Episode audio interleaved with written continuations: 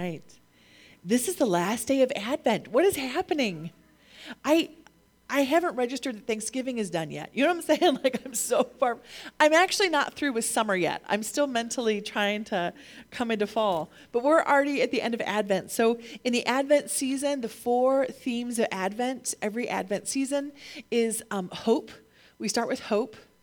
The next is faith. Then we move into joy and peace. Um, how many of you know it doesn't? You can't have faith for anything if you're not hoping for anything. Hope is the start of it because you begin to believe what he said is true. You begin to hope that maybe what he said is actually true. Hope ignites in your heart, and then faith is the muscle that you apply to that hope, where you begin to believe that you're going to see specific action. And then we talked last week about joy. The strength on that journey of faith is joy. The joy of the Lord is our strength. So if there are things you are believing for in the Lord, which you should be because we were made for the impossible. If what your life is producing is everything that it's possible for you to do in your own strength, you have not heard him. Like, you need to go talk to him because he has some impossible things for you. If all I produce is what's possible for me, how does that bring glory to his name? People just say, oh, isn't she competent? Isn't she, right? When my life produces the impossible, they're like, well, she couldn't do that, right? I mean,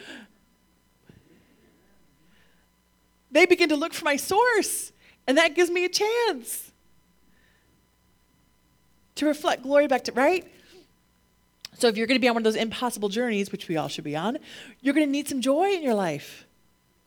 The joy of the Lord is your strength. It's actually a fruit of the Spirit. If the Holy Spirit's at work in your life, there's going to be joy. Not like happy giddy, like a buoyancy. No matter what the circumstances, there's joy. That is our strength. Come on. We're Pentecostal, so we should be good with that one, right? I mean, there's some places I go, you've got to convince them joy is actually fruit of the Spirit and grumpiness is not. But this should not be that place. Joy of the Lord. And then peace. Peace is the last time of Advent. Now, on Tuesday, we'll have our Christmas Eve service, per usual, which is always beautiful, right? Um, wait, no, no, no. No, no, Monday. Sorry, sorry. Christmas is Tuesday. Sorry. Sorry. Christmas Eve. Tomorrow night. Tomorrow night, Christmas Eve. Um, it's a candlelight service, super beautiful. It's my favorite of the year. It's about an hour long. We do it at 8 p.m. So if you have family for dinner or you do like a family ritual, um, you've got time to do that and get here. We have little candles for the kids that are not full of fire.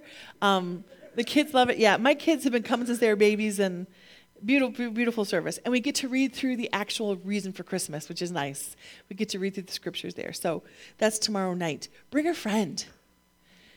Um, I'm just telling you, there are a lot of people who maybe aren't even believers necessarily. Um, but they are willing to come and do Jesus stuff at Christmas time. So invite somebody. Invite somebody. We live more and more in an isolated society. We're surprised at how many people, even like, you know, uh, neighbors or whatever, they don't have any plans for the holidays. Family lives too far away, or there's a strange relationships, whatever's going on. Um, and honestly, they're thankful that someone reaches out and says, You can join my family, you can come with me. Um, so, anyway, I encourage you, bring somebody with you tomorrow night, 8 p.m. Okay, we're going to start in Luke chapter 2. Luke chapter 2. So, Advent, peace. Peace. Uh, by the way, although you can't see it, well, some of you can. Um, I wore tennis shoes um, to church today, thinking I'll change into church shoes uh, when I get here um, but I didn't bring them. so I'm wearing like busboy shoes. But I figured, I know you guys, you will love me even in, yeah.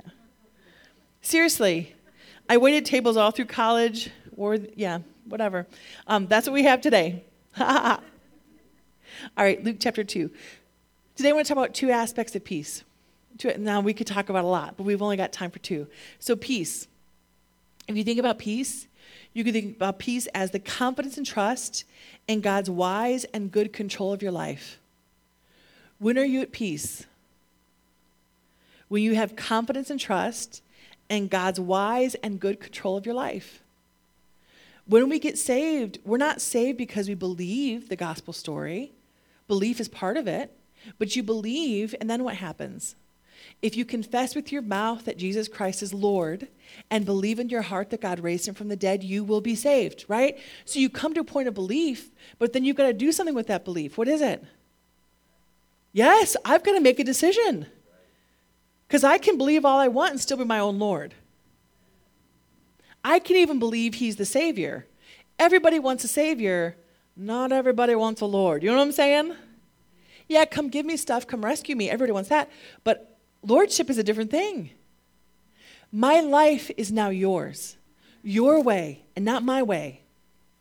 My life directed by your word, both your written word and then in relationship, right? I, this is where this is where salvation happens that confession you know what i have realized i believe the story is true i have realized i am far from you and now i am calling out to you i repent now take my life you are lord i am not and in that moment romans tells us the bondage we've been living into sin is broken and now we can live like people who are in bondage to righteousness right in that moment, the Bible says the Spirit of Christ comes to dwell within us. And the kingdom in that moment is given to us without measure. Now, we may not know how to walk in it, but you already have it. I don't have a special measure of the kingdom because I'm a pastor. You have everything I have. There's not a special measure when John Mark came to pray for this. You have the same kingdom within you that he has because the Spirit of Christ has come to dwell within you. We learn how to walk it out, we learn how to get into agreement with it, but you already have it. It's already sitting there. That's exciting. So, when we believe, when we begin to have confidence and trust in God's wise and good control of our lives, we're really just leaning on His Lordship because he gives us direction through his word. And also, if we're listening, he's always speaking to us. And what he speaks will be in line with his word. But how many of you know we sometimes we're like, yeah, but mm, how many of you have, yeah, but not in this situation? I know the word says that, but this is unique. How many of you have rationalized? Yeah, Okay, well, I will finish my story from last week. So if you weren't here, just very quickly, we're selling our house.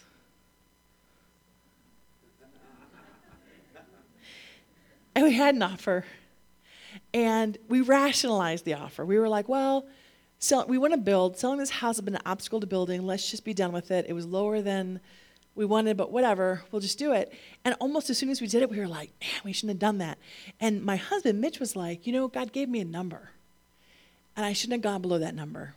He gave me the number, but then we rationalized, and people helped us rationalize too, like, well, you know, this, that, that, that. Anyway, but your yes is yes, your no is no. We made an agreement. And the Bible says your yes should be yes, your no should be no. And so we were like, we're not going to go back on that because that's not right for the guy buying it. And people have done work to sell this house too. It's not fair to them. But we were like, man, we repent. We should have listened to you. But still, we trusted. He's good. You know, we recognize and we, oh, in the back end, somehow he'll make it right for us. Okay, anyway. The next week, um, I got a text from my husband saying, hey, in 10 minutes, um, mechanical engineer guy's coming in, to, or mechanical inspector's coming in. Um, and I was like, well, that's a bummer because we just had our big party and the house is a wreck. You heard the story last week. The house is a wreck. Um, as you can imagine, sit down dinner for lots and lots of people in your house. My dishwasher was like on the third of five loads. There were like dirty dishes all over my kitchen. We hadn't cleaned the dog poop off the deck for days because the party was at night and there was stuff to do getting ready for the party. So you couldn't even walk through the deck. I have a Bernese Mountain Dog and a, and a Beagle, right? So the deck was bad because they are confined to the deck to go to the bath. Yeah. The whole house was bad. And of course, anywhere where our guests weren't going to be for the party hadn't gotten cleaned for days because you're getting ready for the party. There were no clothes for my children. Okay, anyway. So, and we'd all been up late. So the next day I was like, you know, kids don't even worry about going to school. Sorry, every teacher in the room, but that's what we did. So this guy shows up. Um, one of my kids is only in boxer shorts. The rest, I don't. Um, the dogs, the dog hair, the dog poop, the dog, oh, it's bad. The whole house is bad. I'm sitting on my bed folding clothes because there's a mountain. Nobody has clothes in my house. Okay, so um, the guy comes the door and I was like, hey, Luke can show you where the stuff is. He's like, no, we'll just find our own way through. He comes in and the owner comes in behind, or the guy who's buying the house comes in behind him.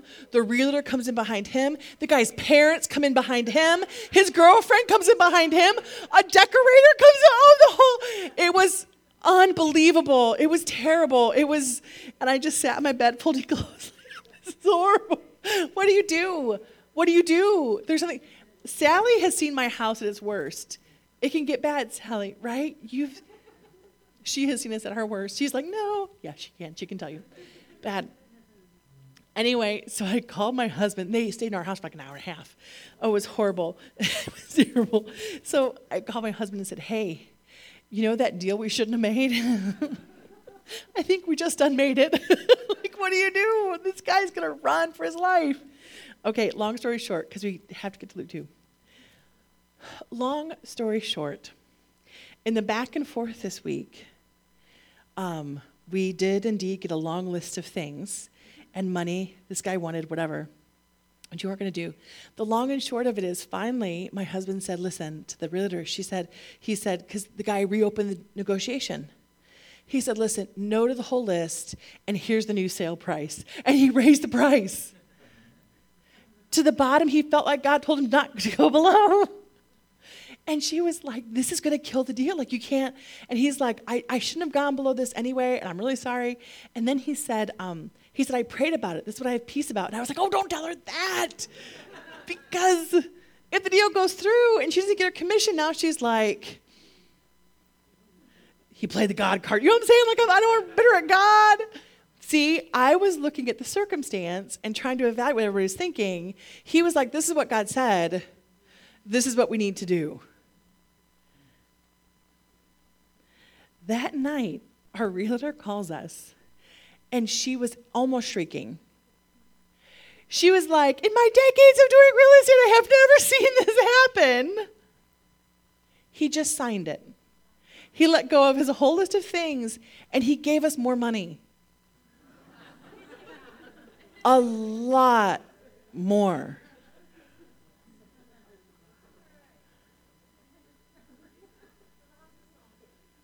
We're supposed to close the 11th, so you know it's not a totally done deal. I'm just saying, she's like, I've no one in this office have ever seen this happen. This has never happened before. And she said, God bless my husband. She was like, prayer works. Your husband hears from God. Prayer works. And I was like, thank God he said it was God because now God's getting glory when I was like, don't say it was God.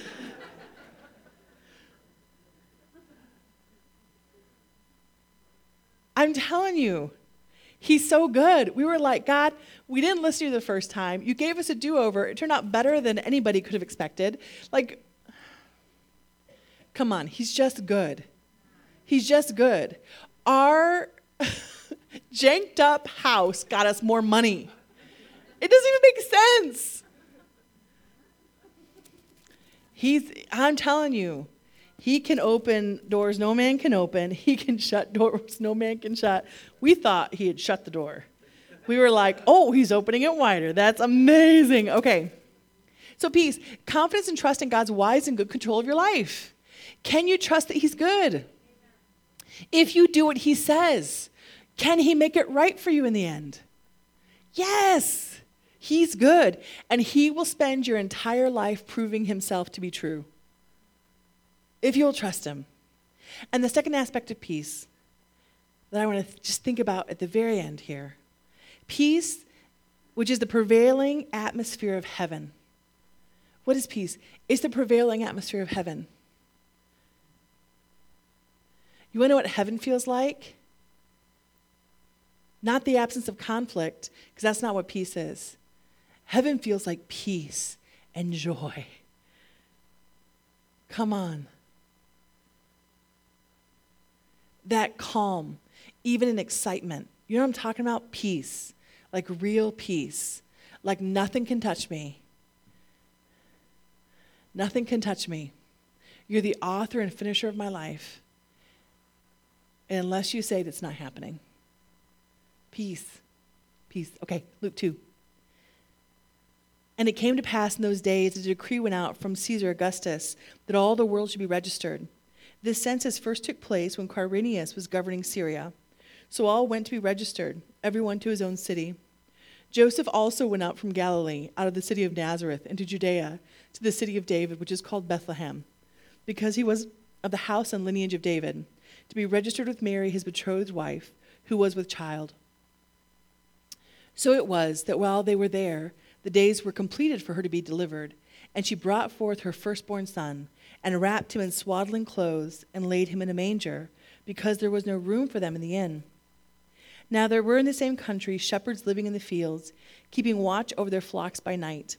And behold, the angel of the Lord stood before them, and the glory of the Lord shone round about them, and they were greatly afraid. Then the angel said to them, Do not be afraid, for behold, I bring you good tidings of great joy, which shall be to all the people. For there is born to you this day in the city of David a Savior who is Christ the Lord. And this will be a sign to you you will find a babe wrapped in swaddling clothes, lying in a manger. And suddenly there was with the angel a multitude of heavenly hosts, praising God and saying, Glory to God in the highest, and on earth peace and goodwill toward men. Okay, so let's keep Luke there in the back of our mind. So Christ is born, and the declaration from the angels is, Don't be afraid, right? Do you know that fear not is the most commanded thing in Scripture. It's the most repeated command fear not. And then what do they say? Glory God in the highest. Glory. What is the end game? That his glory would cover the earth like the waters cover the sea. That's the end game. So now they declare glory to God in the highest, and on earth peace and goodwill toward men. Okay, so peace, the confidence and trust in God's wise and good control of our lives. Peace is not the opposite um, of conflict, because how many of you know there's necessary conflict in life? Unless you're going to do life alone. you're going to have necessary conflicts in life. But you can have conflict and have peace. One thing I love about this family is we have honest conversations. That's a kingdom tool. Always kind, right? But honest conversations. So we're not just going to be polite, like, that person really rubs me wrong, but whatever, hi. Like, oh. Politeness isn't, we should be polite. I'm not saying like there should be some structure in society where we, you know, know how to move around each other without making a mess of everything. But I'm just saying sometimes we use politeness as a camouflage for actual kindness. The Bible says that if I've got an offense toward you, what do I do with that? We have a conversation about it. We sit down and have an honest conversation about, but, but what if they don't? But what if they? That's not what it, it doesn't say. Measure their response. Think about what they might say. It just says, hey, don't allow there to be divisions among you. How many of you have found um, you don't really have a super solid friendship till you had a conflict? Like you've almost got to you've almost got to go through a good conflict. I don't mean bad like everyone got messy. I just mean how many of you know until you've navigated something together, you don't really know how, you, there's a measure of trust it's hard to put in people until you've had to navigate something. 3 of us are on the same page. Okay. For everyone else who's never had conflict in their life, let me just say at some point, there's got to be a sense of we can talk about this, and whatever this is, is not as important as this. And we're going to prove it to each other by how we navigate this. And as we navigate this, I don't have to shrink for there to be peace. And you don't have to shrink for there to be peace. We can actually both come and have an honest conversation. We both get to be powerful, but we're going to move closer to each other in conflict, not further apart. Are you, you with me?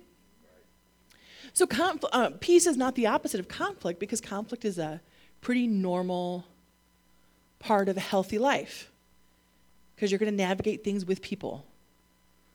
Some of you are still not convinced of this. Okay. So none of the hermits in the house know what I'm talking about, but everybody else, go shopping today. You will navigate some conflict. right? So it's not the absence of conflict, right? Peace is this sense that God is in control of my life. And this situation might be crazy, but He's not crazy. And He's not thrown off by it. And He wasn't surprised by it. He wasn't like, oh man, if only I'd known that would have been their response, I wouldn't have put that scripture in there, right? I mean, it's not, that's never happening with him. And so you can walk through situations, and as bad as it might get, because not everybody's listening to him, right? As bad as it might get, I can trust that in the end you will make things right with me. Like things may never be right in that situation, things may never be right with that person, but in terms of my life, you're going to make things right for me, right? Your boss may never choose to like you, but your job is not your source, it's a resource. He's your source. So you don't have to live in fear of that. And that's important because sometimes we feel like if we're doing everything right, all the problems will get neatly resolved and tied up in a bow. But not everybody's serving God. and, and God can even lead people who aren't believers to bless believers, but some people are, they have their back up against Him. And what you have to trust is He already knows how to make things right for you, even if this particular element of the problem never moves or moves in the wrong direction. You have to know that. Otherwise, you will sit there and you will ponder every situation that's not resolved. You'll think, well, what's wrong? Maybe I should have, maybe I would have. How many of you know, like, that's a deep hole? Think about Jesus and his interactions. Do they all get tied up with a neat bow? No, a lot of them go south, like hard south. But he still has peace. He still has joy because he's not out to control people. He's powerful and they're powerful and they chose this way. But he can still trust the Father was good. Are you with me? So we can't measure our peace by everything being tied up neatly and, oh, God was in that because it, it was neat and clean. Sometimes God's in it and that's why it got messy. There's some stuff He's going to deliver you out of. And if He hadn't brought the mess to the surface, you would have stayed in it for a long time. Uh, yeah? Okay. Yeah. I'm going to get back to my notes. okay, so if you think about um, so so if you think about the, the opposite of peace, it's actually anxiety. It's not conflict, it's anxiety. That's the opposite of peace. So if I'm living with anxiety in my life, then I know that God has a solution. It's peace. And sometimes there's things, there's this deliverance in a moment and peace rushes in. Sometimes you're walking with Him and learning how to live in peace as opposed to anxiety. Sometimes there's a journey in Him teaching you how to live in that peace. But if you live in anxiety, He can replace that with peace. And that's His desire. It's a fruit, it's a fruit of the Spirit working in your life. Peace. Now, if I am second guessing every situation, I am living in anxiety and not peace. How many of you know if there's an alteration you need to make, if there's something you need to do differently, the Holy Spirit will let you know if you're listening. You got to keep your eyes fixed on Him. Okay, so anxiety, it's um, the word in the Greek is I'm gonna get I'm gonna get it right. I have my glasses on. M E R I M N O A. I'm not going to pronounce it. but it literally means to be in pieces. When the, when the word in the New Testament talks about anxiety, it means to be in pieces. And the opposite of that is a single mindedness, right? A single mindedness. I know where my focus is, my eyes are fixed on Him. I'm not in pieces, not looking everywhere. If you think about Mary and Martha, who I love, if you're new to the faith, there's these sisters named Mary and Martha. And they have really fun interactions around Jesus. They're hilarious, these women. I love them. Um, but if you think about, if you're familiar with the stories, if you know the words that he speaks to Mary and what he speaks to Martha, um, especially the time when Martha was making the lunch that nobody asked for, and then she was mad about it. Why am I in here making this lunch? He's like, nobody asked you to make lunch. Why aren't you here getting teaching too? You know.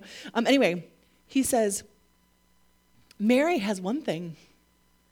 Martha, you have your mind on many things. Mary had her focus. If Jesus is here, I just want to be in his presence. yeah, a lot of stuff might not need to get done, but he's my focus, right? What is he doing? Where is he at? Is he teaching? Okay, I'm at his feet. Is he moving? I'm moving with him. Is he doing dishes? Then I'll be doing dishes too. You know what I'm saying? Like, she had her focus on where's Jesus because I'm with him. And Martha had her focus on many things. Many things that nobody asked for. And so her interior life is a mess. Are you with me? if you have struggled with anxiety for a long period of time, or if you have a job that is stressful, some of you are laughing because you, then something happens um, in our nervous system, right? So people who, um, like my, my sister works with, um, um, what's the school? It's Lyle Torrent, but which one are you at? Where's Shanna? Oh, there's Shanna. So, yeah. What do you call the bus? Oh, is it not an official name? Okay, so she works with kids with special needs. She's a nurse. She works with kids that have special needs in town, and they ride a bus. What, what do you call it? The party bus. So this bus is for the fragile bus, the fragile bus. She had not just any bus, she rides the fragile bus, which means these kids could die on the way home. That's no joke. Like some of the kids, they'll pull out their trachs because they have like spasms and stuff. They go into seizures on the bus. Sometimes they choke, and you've kind of like, she, this is like three times a week she rides the fragile bus. She tells me about one day on the fragile bus, and I'm like, oh, like what in the world? Sometimes she'll say, Man, I'm glad I don't have your job. I'm like, I'm glad I don't have your job. My goodness what in the world? That's a high. For most of us, we think about that and we're like, that seems stressful. Shanna's like, you know, if you know Shannon, she's like, rock it out. She's like, there's peace. I don't know how. She'll tell me stories where literally the child was dying. If she hadn't been in the classroom or on the bus, that kid is gone. And she's like, yeah, and it was cool. And then they threw it up, and I was like, mm. And I'm like, oh my word, that's peace. Well, you can do that job. You have to know Jesus, man. I don't know. And not everyone does because they're frazzled by it. She's, mm, mm, mm, she's good. I feel called to it, right? And it is a calling. I mean, it's, it's a big deal. Police officers, the kind of job they have where – you know, we're all trained like avoid conflict, walk away. They have to do the opposite, like they can't leave. If they have to serve the warrant, they don't get to be like, well, people seem mad in there. We'll come back later. They have to stay until the war- you know what I'm saying? Like that's a hard job. Nurses in ERs. I mean, there's some of you have difficult jobs. You work with patients that have difficulties or whatever. Well, something happens if you don't have another source for peace in those situations, your um, autonomic nervous system starts to switch on and never switch off.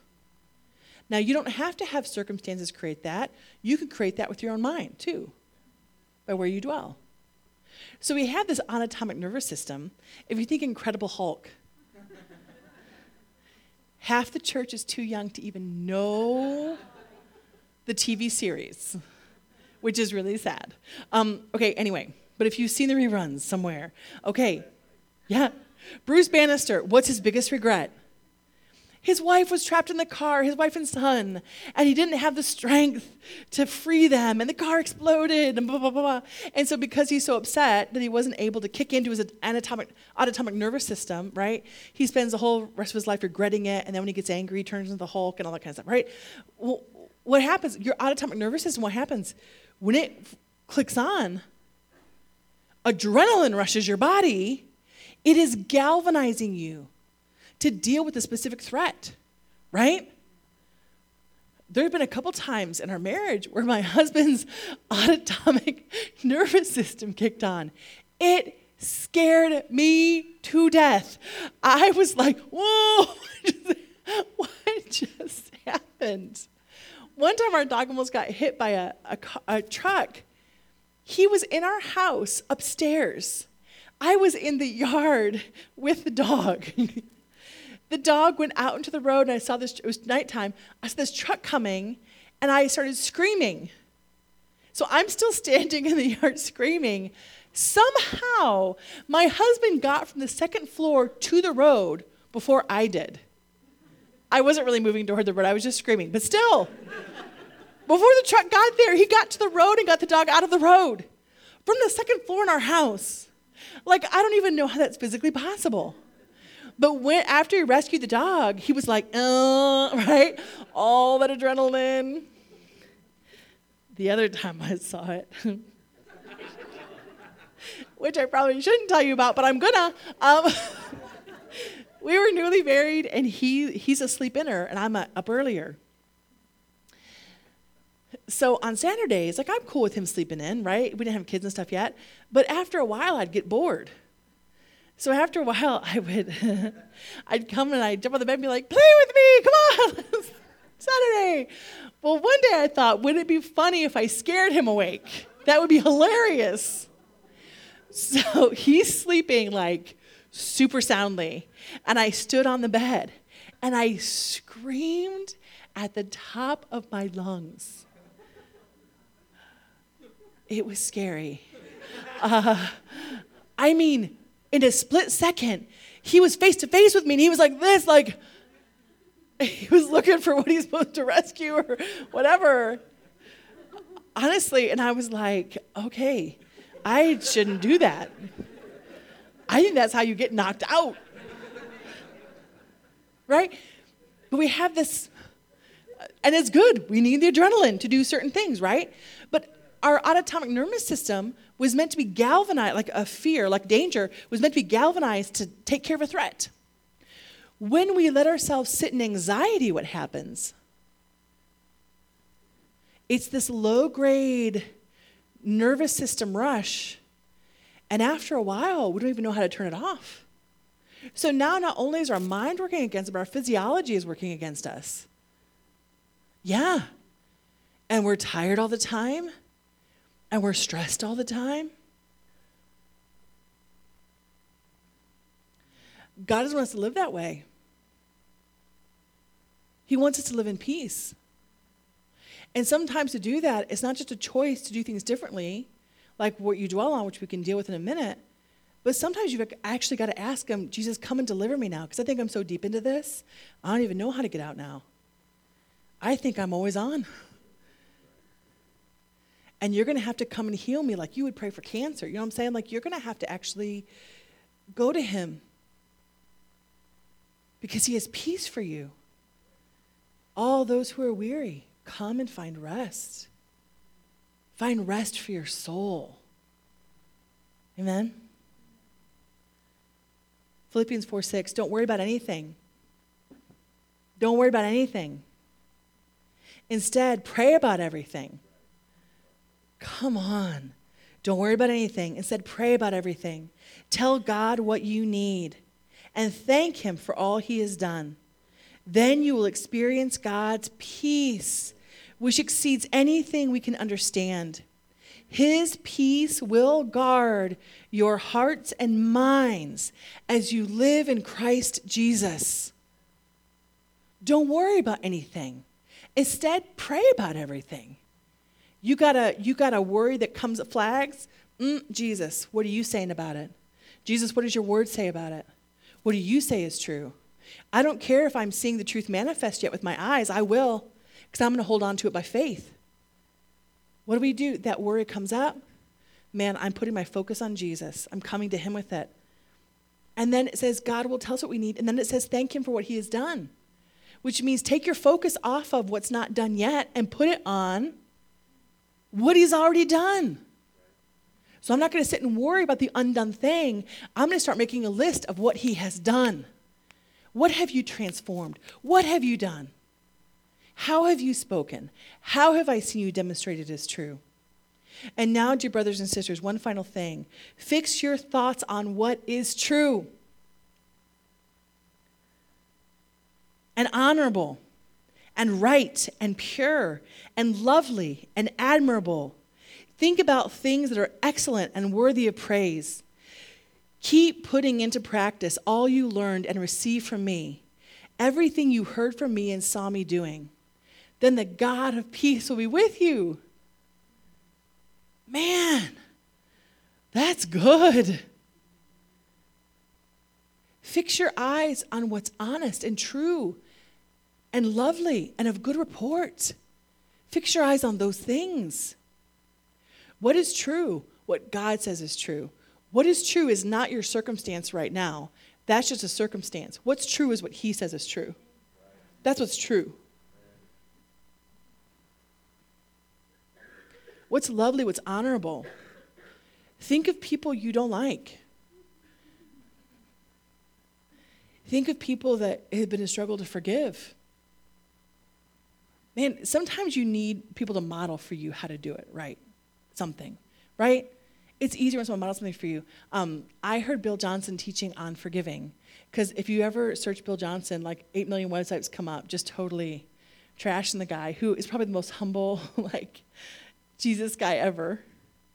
But you know, whenever you're doing stuff for Jesus, people are gonna, anyway. So he actually shared what he does to walk in forgiveness. And I was like, so, because I was like, yes, we should walk in forgiveness. We say, Father, I forgive this person. Fine, right, I cancel the debt. They owe me. They never have to come back and say it. They may never do it, but it's canceled, you know?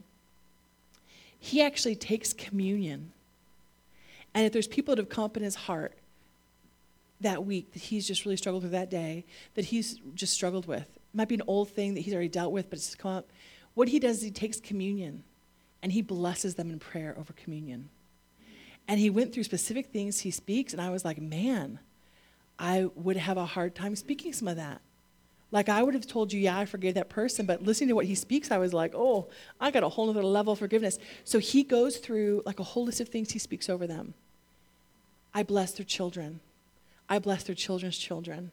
I pray that all your plans for them would be accomplished. I, I mean, he goes through this whole thing of I pray they would be blessed. I pray they would know your goodness. I pray they would. It was powerful. It's like a list of like 20 things he prays over people who totally messed him over. I don't know. If you start blessing people's children, their children's children, whatever, I don't know. That's powerful. Because our prayers for forgiveness tend to be like, God, I forgive them, and I pray that you would show them like what they've done that's wrong. I pray that one day they will know, not that I need it, but so they can know and be close to you, so show them. Come on, that's good. What's lovely? And what it causes them to do is to begin to pray for the things in their life that need to be lovely. Like, who doesn't want their kids to prosper? Who doesn't want their grandkids to do what? Right? Come on those would be the desires of that person's heart. And he's praying their desires to God for them. Oh my goodness. Talk about focus on what's lovely and good and of good. Oh my goodness. That's a good place to set your heart. Okay, some quick instruction. Quick instruction. Number one. With the peace of God in our lives, number one, abide. You're going to have to take time for his presence. Take time to be in His presence. Whether that's before you get up in the morning, you're going to get the word out and just talk to Him.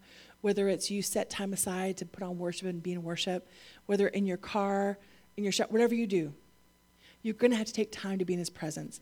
And I really encourage you in this. I know if you've been here for any length of time, you've heard this before, but you can create rhythms of presence. There's multiple rhythms, but here's two I would encourage you to do. Create a weekly rhythm for his presence. If you don't daily already have a rhythm for it, create a weekly rhythm. Because you might be like, every day, you know, I don't have time, whatever. But everyone can find a pocket of time once a week, right? Where you could actually sit for half an hour and just read through Galatians, all of Galatians, or put on worship and stay in it after you've read a few chapters. But begin to develop a weekly rhythm. Everyone can find one point in the week where you could have a rhythm that you come back to every Saturday morning, every Saturday evening, every whatever it is, Sunday afternoon. Find a weekly rhythm. And once you have found a weekly rhythm, it's going to be easier to find a daily rhythm. And if you're, so for me, if I can live off my weekly rhythm, my daily rhythms might get messed up, but I get so filled up in the weekly rhythm that I've got more time for in that weekly rhythm that even if a day gets screwed up, I'm still living out of overflow from my larger chunk of time.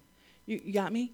So if you can develop a weekly rhythm and a daily rhythm, then every day you're going to come back to his presence. And here's the thing your heart can't get too far off if daily you're in his presence. Right? You can't go too far off. Right? He kind of brings you back around. So you need to abide. You've got to find time to be in his presence. Of course, we're in his presence together, but he wants to begin to speak to you. Right? He wants time with you. So abide, number one. Number two, you can listen to your heart or you can talk to your heart. Just got to follow my heart. No! The heart is deceitful in many ways, right? I mean, feelings are important. Feelings are like indicators, right? This is an example I really like. It's like indicators in a car, like, hey, something needs attention. But they should never be the driver of the car. Don't let feelings drive the car. Let them be your indicator lights. Like, you know what? Something's off here. Let's, you know, they're important, but they shouldn't drive the car. So you can listen to your heart and get involved in all that stuff and all that stuff, or you can talk to your heart. Psalm 42. David says, Why so downcast, O my soul? Put your hope in God. What is he doing? I'm low today. I am low. what does he do? He doesn't say, Well, that's just who I am today. I'm just having a down day. That's what my heart says. No, he talks to his heart. Heart, I don't know where you went, but you need to go put your hope in God. You need to speak to your heart. When your heart is not in alignment with Him, speak to your heart. Get in alignment.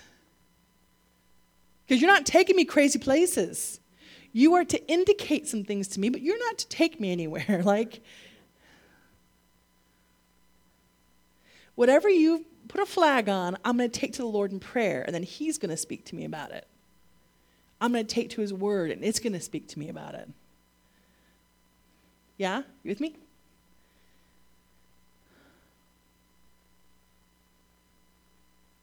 You need to talk to your heart about who you are in Christ when you hit those days, and sometimes there's circumstance, I mean, there's legitimate reasons we hit those days. You need to talk to your heart about who you are in Christ, what He says is true about you, what He says is true about the situation. Galatians 5 says this For we have been called to live in freedom, my brothers and sisters. But don't use your freedom to satisfy your sinful nature. Instead, use your freedom to serve one another in love. For the whole law can be summed up in this one command love your neighbor as yourself.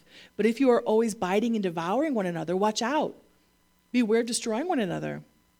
So I say, let the Holy Spirit guide your lives. Then you won't be doing what your sinful nature craves.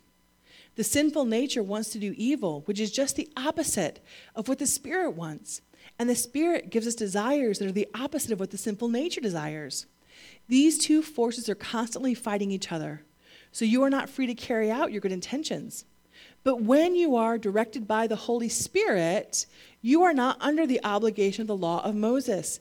How do you get free of that living in that constant conflict? I'm be directed by the Spirit. What are you saying? What are you doing? That indicator light comes on. Where do I take it? Mm, right to Him, right? If you live by the Spirit, you don't live under that. When you follow the desires of your sinful nature, the results are very clear sexual immorality, impurity, lustful pleasures, idolatry, sorcery, hostility, quarreling, jealousy, outbursts of anger, selfish ambition, dissension, division, envy, drunkenness, wild parties, and other sins like these. Let me tell you again, as I have done before, that anyone living that sort of life will not inherit the kingdom of God. Pretty clear. Okay. But the Holy Spirit produces this kind of fruit in our lives love, joy, peace, patience, kindness, goodness, faithfulness, gentleness, and self control. There is no law against these things. Those who belong to Christ Jesus have nailed the passions and desires of their sinful nature to his cross and crucified them there. Since we are living by the Spirit, let us follow the Spirit's leading in every part of our lives. Let us not become conceited or provoke one another or be jealous of one another. You have to speak to your heart about who you are in Christ. This is who I am in Christ. I am led by the Spirit. I've entered into a new kingdom out of darkness into light. I am a new creation in Christ. My old nature has been crucified with Christ. I no longer have to live under it. I'm not trying to be new creation. I am a new creation. If I'm behaving as an old creation, I've gotten to agreement with some old creation, some old stuff that God will illuminate for me because I am already placed in this kingdom of light. Are, are you with me? So sometimes when I find myself over the course of two or three weeks giving the same advice, um, I'm like, oh, God's doing something in our, in our body. Okay, that's cool. So let me give it to all of you. Because if Jesus is doing stuff, um, I probably haven't talked to everybody who could use it. So what do we do? We abide. We talk to our heart instead of listening to our heart. We talk to our heart. And then three, when things come up, we're like, this is not in alignment with God's word. It could be sin, it could be a way of thinking, it could be a way of dwelling. Here's what you do ask yourself a quick question. When you go to the Lord to abide, say this Why? Why? I scream at my kids every morning. Why? And then ask Him for an answer. Have your journal out, write it down. Because often what we do is we realize something is not in alignment with God, and we're like, oh, okay, I'll never do that again. I'm never getting drunk on Friday again, right? I'm never yelling at my kids again. I'm never, whatever it is. Man, I just dwelt on that until I got so upset. I'm never doing that again. I'll never do it again. And sometimes we haven't dealt when when when there's an issue of especially sin, sin is an illegitimate thing filling a legitimate need. So it's helpful to take that to the Lord. It says, take these things to the Lord, right? Take it to the Lord and say, why? Well, you're screaming at your kids because you're not getting up in time and you're putting a lot of stuff in a small space.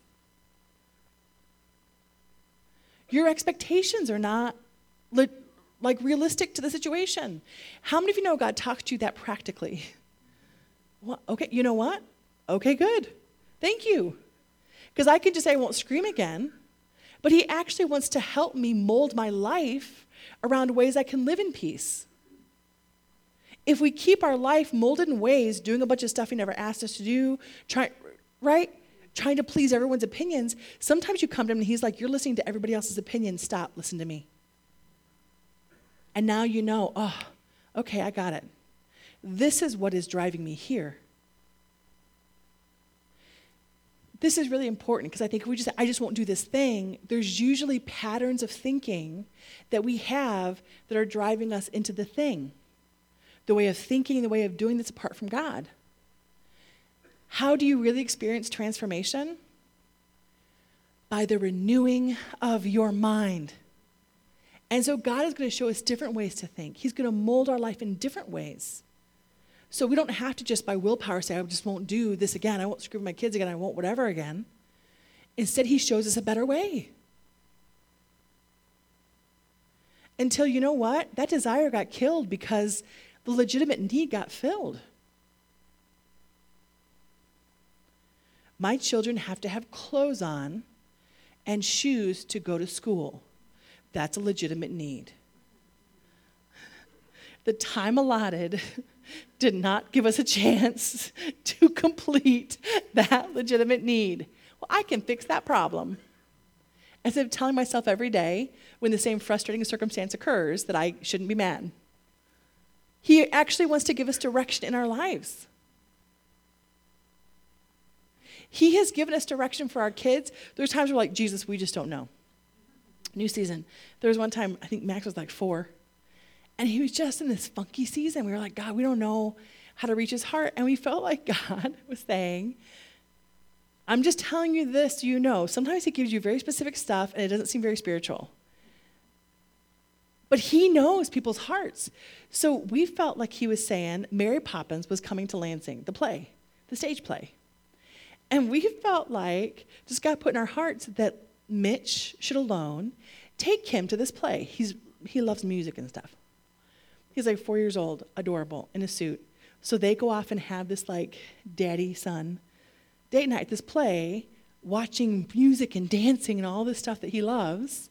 And I don't know what happened, but after that, whatever funk was there was done, whatever. Do you know what I'm saying? Like, I don't know, but something changed that night moving forward. His heart was just light. I don't know if we needed time with that. I don't know what it was, but the Holy Spirit knew. I'm just telling you, sometimes you're like, that can't be the Holy Spirit. That's not very spiritual. And Mary Poppins, there's weird stuff. I don't know. Like, you could dissect it forever. But how many of you know, like, you get that he will, he will tell you quickly things, right? He knows what you need. He will speak to you, and then you just do it because you can't sit in that. You can't all day where you had anxiety turning over things over in your head, you can't spend all day saying why, why, why, why, why, why, why, why, right? Because where's your focus?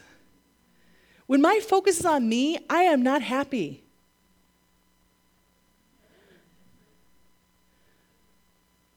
When my focus is on Him, I have joy. Right? The goal of my life is not to figure myself out and do a bunch of self discovery contrary to cultural opinion. The focus of our lives is not self discovery, the focus of our lives is Him discovery. And so we want these quick touches from Him in abiding, like, I'm going to cast this care on you. I'm going to ask questions of you. I'm going to get a word from you. Why is a really good question to start with, but there can be other questions. And then get the answer and do it and get your focus back on Jesus. I want to dwell on Him all day. Whatever's good and lovely, the things you've accomplished, that's where I want to dwell. How many of you are with me? And so the fourth thing is you got to fix your focus. You got to fix your focus on Him. And what happens when you walk this four step process out? Well, then you get to the second part of peace. And I'll do it quick because I know we're out of time. What did the angels announce? Glory to God in the highest, and on earth, peace and goodwill toward men. What does the presence of Jesus bring? Peace. Peace peace, the prevailing substance of the atmosphere of heaven.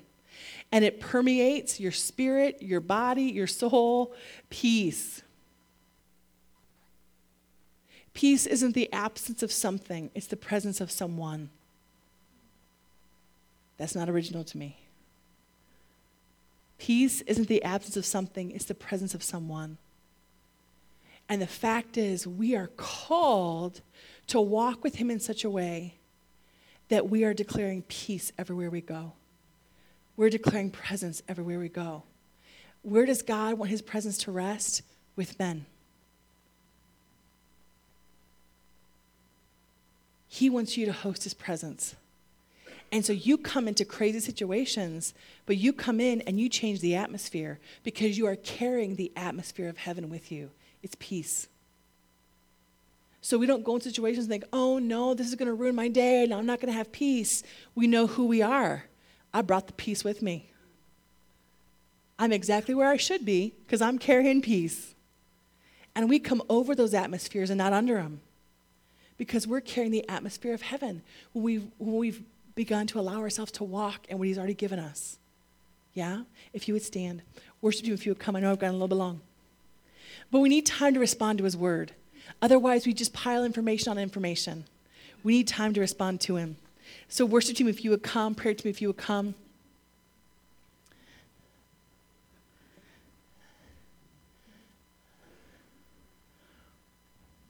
if you're visiting with us, we like to respond to his word, and, and there's lots of ways you can do it. We're going to respond in worship, but there's also people who are going to be here on each side of me, and then there's people back in the alcove. They can all pray with you. There's people that are back in this other section too, back here. So, kind of the four points people who can pray with you.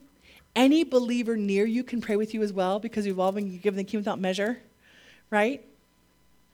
You can kneel at the altar if you want to and pray, kneel at your seat, or just respond in worship. But we need to respond to God. Because what happens is we get information about God, the Holy Spirit stirring something, and we think, oh, that's interesting.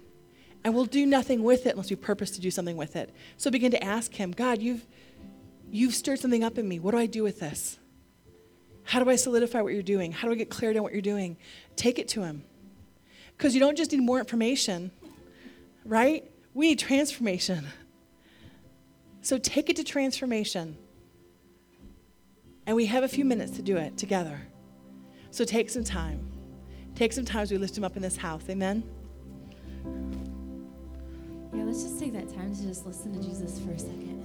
Just kind of put into practice what was just taught. So if you would just take a moment, just listen. Thank you, Father.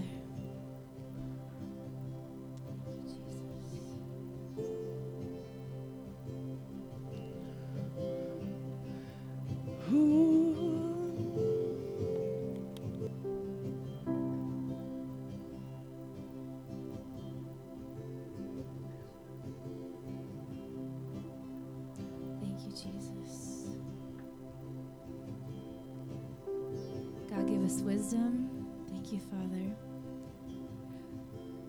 situations we're facing, God, we just want to hear your voice. Follow your voice.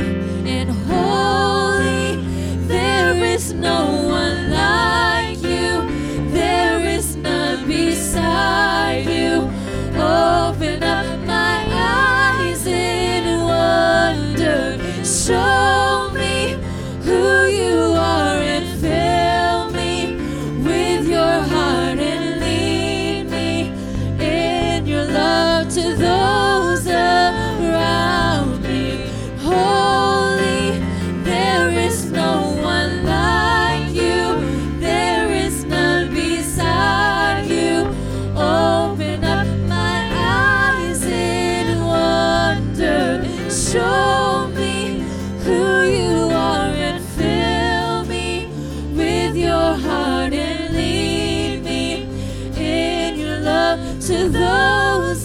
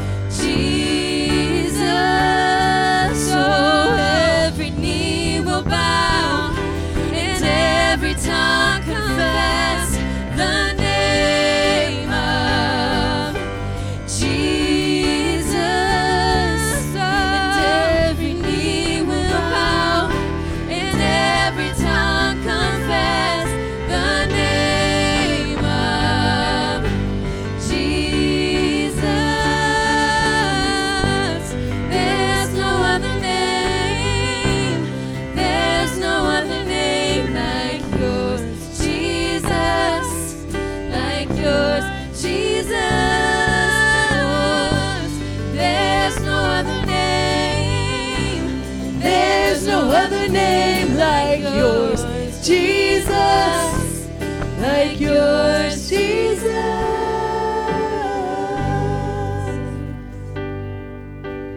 Thank you, Father. Thank you, Father. Thank you, Father. Thank you, Father. Before we go, if you're here in this room and maybe in your heart you feel like, man, I believe. I believe Jesus died for me and rose again. But I don't have what some of these people have. I believe, but I need to make him Lord. It's the most important decision that can happen in this house. That's you, and you feel like I need to take that one step further, would you just raise your hand? That's you in the house. Just want to make sure. I want to make room in the house. Anybody feel like I need right with God? Yeah. Here's what we're going to do. The folks are free to pray with. If you're in this house and you know, I need to, man, it's time. It's time and I want it. I want all of what He has. I want you to find one of these folks here, pray with them. We're going to pray for one more need in the house when we do that. I want you to find one of them. And would you do this before we pray? Would you just turn to the person next to you and say, hey, if you need to go up, I'll go up with you? Really, would you just turn to the person next to you and say, hey, if you need to go up, I will go up with you?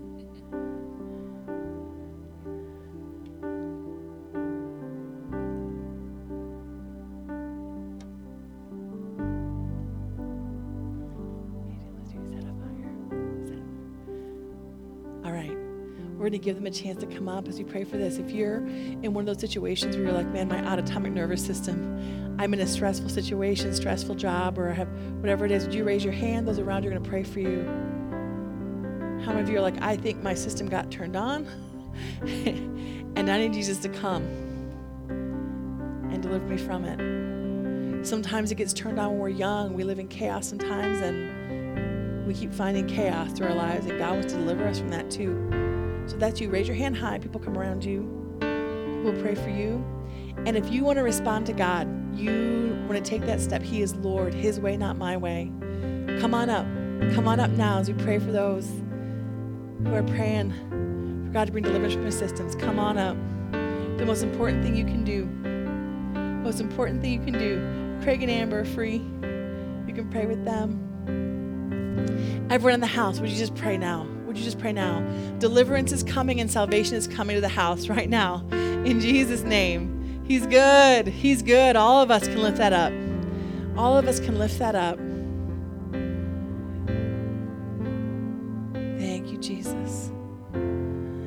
I want more of you, God. Set a fire down in my soul that I can't contain, that I can't control. I want more of you, God. I want more of you, God. Set a fire down in my soul that I can't contain, that I can't control. I want more of you, God. I want more, yes. No place I'd rather be. No place I'd rather be. No place I'd rather be than here in your love, here in your love. Oh, no place I'd rather be. There's no place I would rather be. There's no place I would rather be than here in your love, here in your love. Oh, set a fire down in my soul that I can't contain, that I can't control. Yes, He's here. You, yes, Lord. God. I want more of you, God. Set a fire down in my soul that I can't contain, that I can't control. I want more of you, God. I want more yes. There's no place I would rather be. There's no place I would rather be.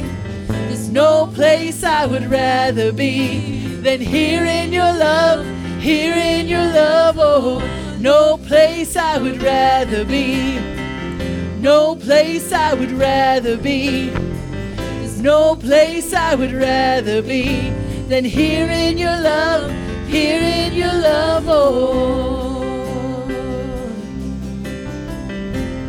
yes, Lord. Here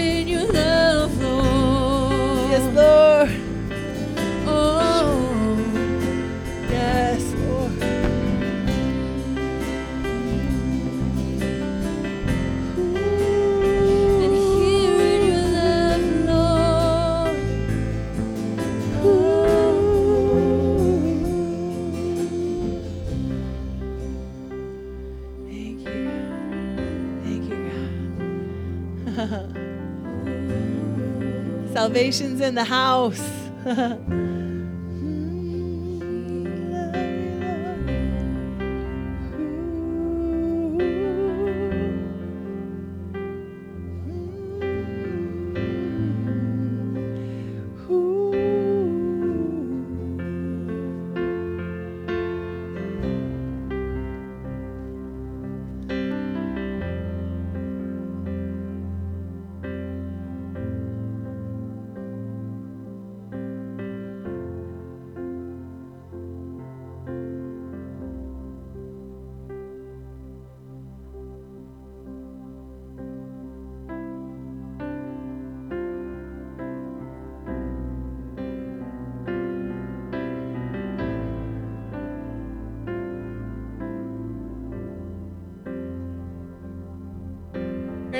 changing up here. Let's give it a minute.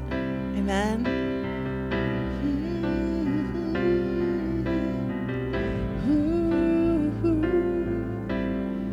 Just offer worship.